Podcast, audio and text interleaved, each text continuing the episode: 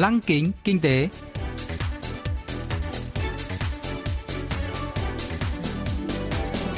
Xuân Trường xin kính chào quý vị và các bạn.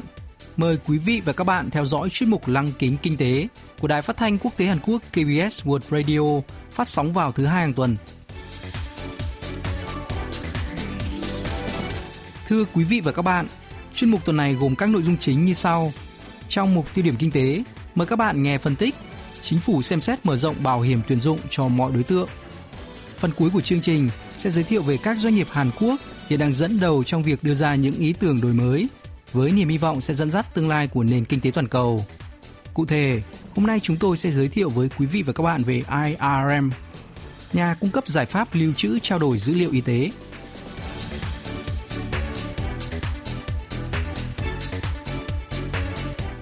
Trong bài phát biểu đặc biệt đánh dấu năm thứ ba nhiệm kỳ ngày 10 tháng 5, Tổng thống Hàn Quốc Moon Jae-in cho biết chính phủ sẽ đặt nền móng cho chương trình bảo hiểm tuyển dụng phổ quát áp dụng cho tất cả người lao động. Bốn chương trình bảo hiểm phổ biến ở Hàn Quốc là Quỹ hưu bổng quốc gia, bảo hiểm y tế, bảo hiểm tai nạn lao động và bảo hiểm tuyển dụng, áp dụng cho toàn bộ công dân Hàn Quốc. Tuy nhiên, vẫn có nhiều lỗ hổng trong hệ thống bảo hiểm tuyển dụng do nhiều đối tượng lao động không dễ dàng tham gia bảo hiểm này.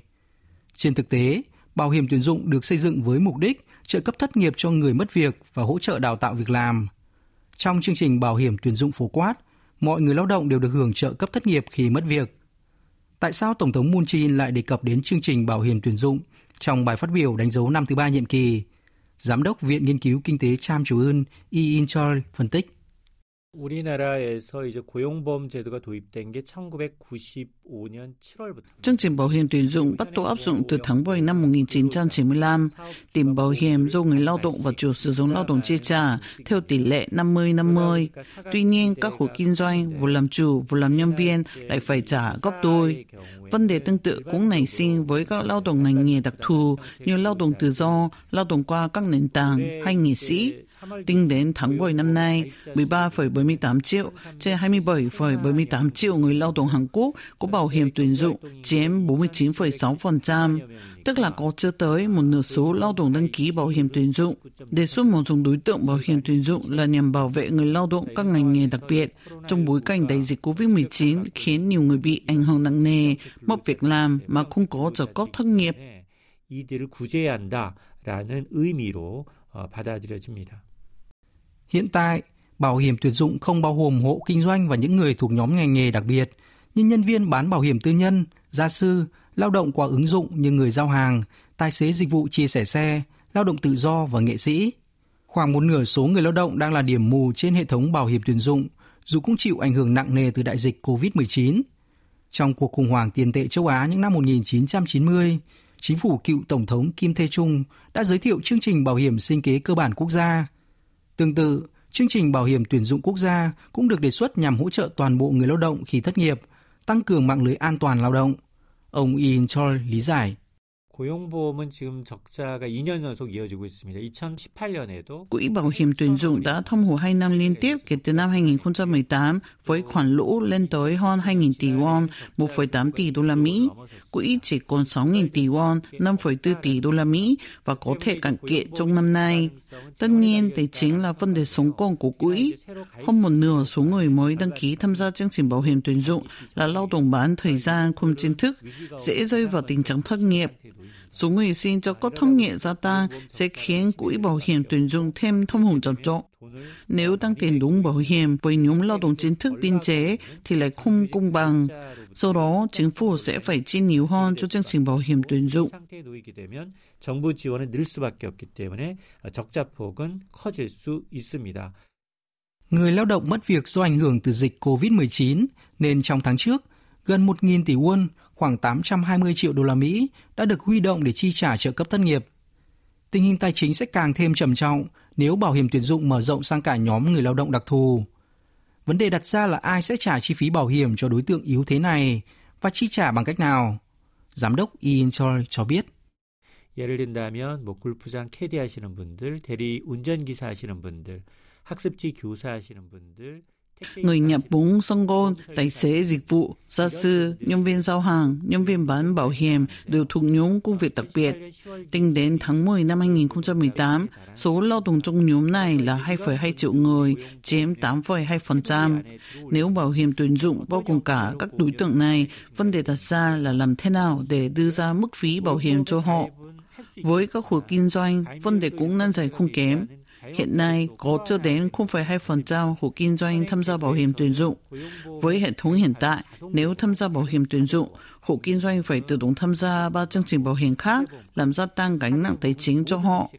Để đảm bảo mức đóng bảo hiểm công bằng, chính phủ còn xác định nguồn thu nhập chính xác của những người tham gia bảo hiểm và tính toán chi phí dựa trên thu nhập. Rõ ràng đây là bài toán không hề dễ dàng. 선행돼야만 하는데 이 작업이 결코 쉬운 작업은 아닙니다. Bảo hiểm tuyển dụng đang được tính toán dựa trên tiền lương của người lao động.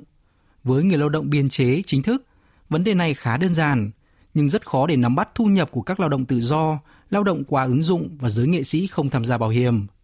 Suy cho cùng, khó có thể giải quyết vấn đề bảo hiểm tuyển dụng quốc gia nếu không đại tu hệ thống liên quan. Hàn Quốc có thể tham khảo cách vận hành bảo hiểm tuyển dụng của các nước khác, đặc biệt là những nước châu Âu. Giám đốc Lee In Chol phân tích bài học từ các nước khác.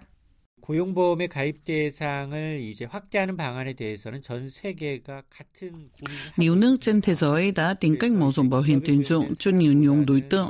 Trong cuộc khủng hoảng do đại dịch COVID-19 kéo dài, đảm bảo an toàn việc làm cho các hộ kinh doanh và lao động tự do càng trở nên cấp bách. Các nước châu Âu đang cố gắng đưa thêm nhiều người lao động vào chương trình bảo hiểm tuyển dụng. Pháp có thể là một hình mẫu cho Hàn Quốc. Trước đây, tại Pháp, cả người lao động và chủ sử dụng lao động phải trích một phần thu nhập đưa vào bảo hiểm tuyển dụng. Tuy nhiên, hệ thống này đã bị bãi bỏ từ năm 2018. Theo đó, chủ sử dụng lao động phải trả 100% chi phí bảo hiểm tuyển dụng và người lao động sẽ đóng góp các khoản an sinh xã hội thay thế. Ở Đức, có hai loại trợ cấp thất nghiệp. Hệ thống đầu tiên do cả người lao động và chủ sử dụng lao động đóng góp, còn hệ thống thứ hai được huy động từ tiền thuế. Tất cả người lao động có thể được nhận trợ cấp thất nghiệp trong thời gian không xác định. Đan Mạch lại áp dụng hệ thống bảo hiểm tuyển dụng dựa trên thuế của người lao động có thu nhập. Các nhà phân tích cho rằng Hàn Quốc cần đơn giản hóa hệ thống liên quan. 일단 전문가들은 제도를 단순화할 필요가 있다라는 지적입니다.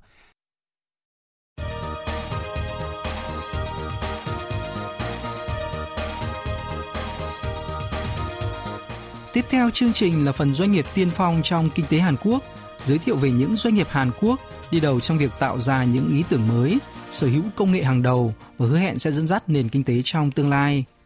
Hôm nay, chúng tôi sẽ giới thiệu về IRM, nhà cung cấp giải pháp chia sẻ dữ liệu y tế. IRM là viết tắt của cụm từ tiếng Anh Idea to Reality in Medicine, từ ý tưởng đến thực tiễn trong y tế, chứa đựng hy vọng hiện thực hóa những ý tưởng mới và hữu ích trong lĩnh vực y tế. Tên gọi này cũng phản ánh kinh nghiệm thực tiễn của giám đốc IRM Choi Sung Úc trong lĩnh vực IT, công nghệ thông tin, robotics, robot và medicine, y tế. Ông Choi Sung Úc là chuyên gia về công nghệ và y học, nhận bằng thạc sĩ kỹ thuật điện và bằng tiến sĩ y khoa tại Đại học Quốc gia Seoul. Ông đã gia nhập công ty Medison doanh nghiệp phát triển thiết bị siêu âm những năm 1980, thời điểm hầu hết người Hàn Quốc còn xa lạ với cụm từ công ty mạo hiểm. Khi đó, ông Choi đã nuôi dưỡng tình yêu với khoa học về y tế, sau đó đồng sáng lập một doanh nghiệp nhỏ tách ra từ công ty Medicine, góp phần đưa hệ thống lưu trữ và trao đổi dữ liệu hình ảnh y tế Hàn Quốc vươn lên tầm thế giới. Ông cũng từng là đồng chủ tịch của nhà cung cấp hệ thống X-quang nha khoa Ray, sau đó đã được công ty điện tử Samsung mua lại khi tập đoàn này tiến vào mảng thiết bị y tế. Tại Ray, ông đã phát triển công nghệ chụp cắt lớp vi tính CT độ chính xác cao cho mảng nha khoa. Ngoài ra, ông còn nghiên cứu phát triển robot phẫu thuật nội soi sử dụng công nghệ Hàn Quốc. Giám đốc Choi Seung Úc giải thích. 뭔가 이제 제가 가지고 있는 어떤 기술이라든지 역량이라든지 이런 거를 Thật tuyệt khi có thể sử dụng kiến thức công nghệ, chuyên môn của mình để giúp nhiều người hưởng lợi từ chăm sóc y tế. Tôi đã nhắm vào các nước đang phát triển, nơi thiết bị y tế hiện đại nhìn chung chỉ dành cho các bệnh viện lớn. Nhiều người ở Đông Nam Á hay châu Phi không được hưởng các dịch vụ điều trị y tế, chăm sóc sức khỏe đúng cách. Tôi tin rằng các giải pháp y tế nếu được sử dụng ở mức độ thích hợp sẽ mang lại lợi ích cho bệnh nhân theo cách hiệu quả và kinh tế. 적인 이제 의료 서비스를 할 수 있지 않을까 네, 그런 생각을 하게 돼 가지고요. 저런 개도국 사업에 이제 관심을 갖게 된 거죠. Giám đốc Choi Sung Úc đã nghiên cứu các sản phẩm chăm sóc sức khỏe dễ dàng sử dụng với các thiết bị y tế. Sau khi thành lập IRM, ông đã phát triển giải pháp chăm sóc sức khỏe em Teresa, lấy tên từ mẹ Teresa cống hiến cả cuộc đời giúp những người nghèo khổ.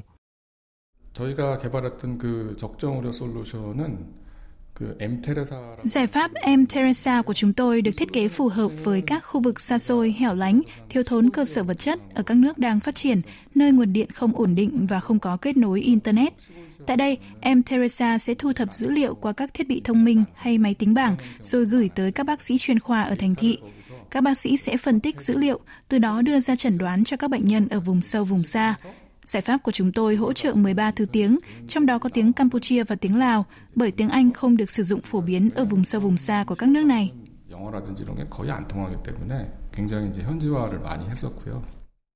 Ở vùng sâu, vùng xa của các nước đang phát triển, người dân địa phương phải trèo đèo lội suối để đến được bệnh viện.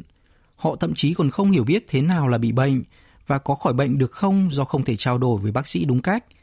Sản phẩm em Teresa được thiết kế để giải quyết những bất tiện này. Với thiết bị điện tử thông minh, giải pháp này có thể chụp ảnh vết thương trên cơ thể người bệnh và lưu giọng nói cùng bệnh nhân. Dữ liệu thu thập sẽ được gửi tới các bác sĩ ở thành phố để hỗ trợ y tế. Em Teresa sử dụng các thiết bị cầm tay chạy bằng pin nên có thể sử dụng ở những nơi vùng sâu, vùng xa không có điện. Thiết bị này cũng có các dịch vụ hỗ trợ đa ngôn ngữ. Đặc biệt, IRM tập trung vào tường thích kết nối. Ông Choi Sung Úc chia sẻ thêm.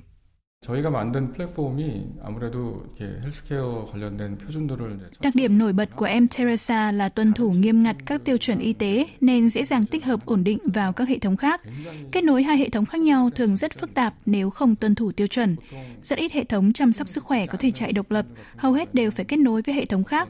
Do đó, khả năng tương thích là một yếu tố cực kỳ quan trọng. Chúng tôi tự hào về khả năng kết nối đẳng cấp thế giới, có thể tích hợp với thiết bị y tế ở các nước mà không gặp bất kỳ trở ngại nào.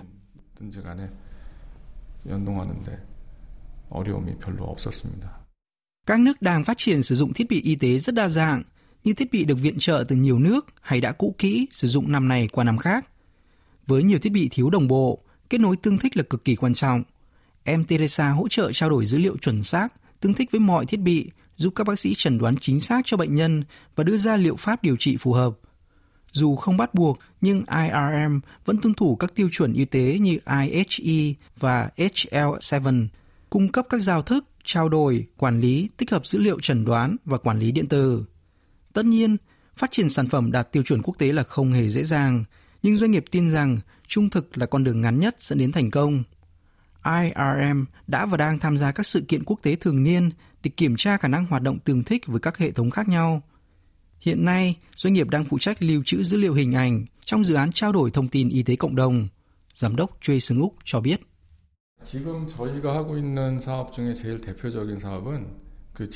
Mảng kinh doanh chính của chúng tôi liên quan đến trao đổi dữ liệu y tế. Trước đây, công tác chia sẻ thông tin phác đồ điều trị giữa các bệnh viện tại Hàn Quốc có nhiều hạn chế. Khi chuyển từ phòng khám A sang phòng khám B, bệnh nhân phải tự sao chép kết quả chụp chiếu từ phòng khám A. Tuy nhiên, năm 2017, Bộ Y tế và Phúc lợi Hàn Quốc đã bắt đầu số hóa công việc này. Hệ thống thông tin y tế mới được quản lý trên nền tảng đám mây, nhanh chóng chia sẻ thông tin giữa các bệnh viện. Trong dự án số hóa này, chúng tôi phụ trách phần dữ liệu hình ảnh. Năm nay, chính phủ đang tìm kiếm giải pháp chia sẻ dữ liệu cho 4.000 bệnh viện, phòng khám trong nước theo tiêu chuẩn quốc tế – Tôi tin tưởng rằng chúng tôi đang dẫn đầu về công nghệ dữ liệu hình ảnh cực kỳ quan trọng đối với nền tảng kết nối thông minh giữa các bệnh viện. 저희가 국내에서는 제일 우수하지 않을까 그렇게 자부하고 있습니다. IRM cũng đang hợp tác với 13 nhóm ở 5 nước châu Âu trong 2 năm qua để phát triển giải pháp sức khỏe điện tử cho người cao tuổi ở châu Âu. Khởi đầu mô hình kinh doanh với mục đích chăm sóc sức khỏe cộng đồng thuận tiện hơn – IRM đang góp phần cải thiện tình hình y tế cộng đồng toàn cầu.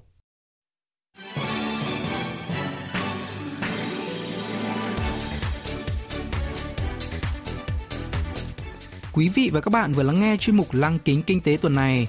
Cảm ơn quý vị và các bạn đã quan tâm theo dõi.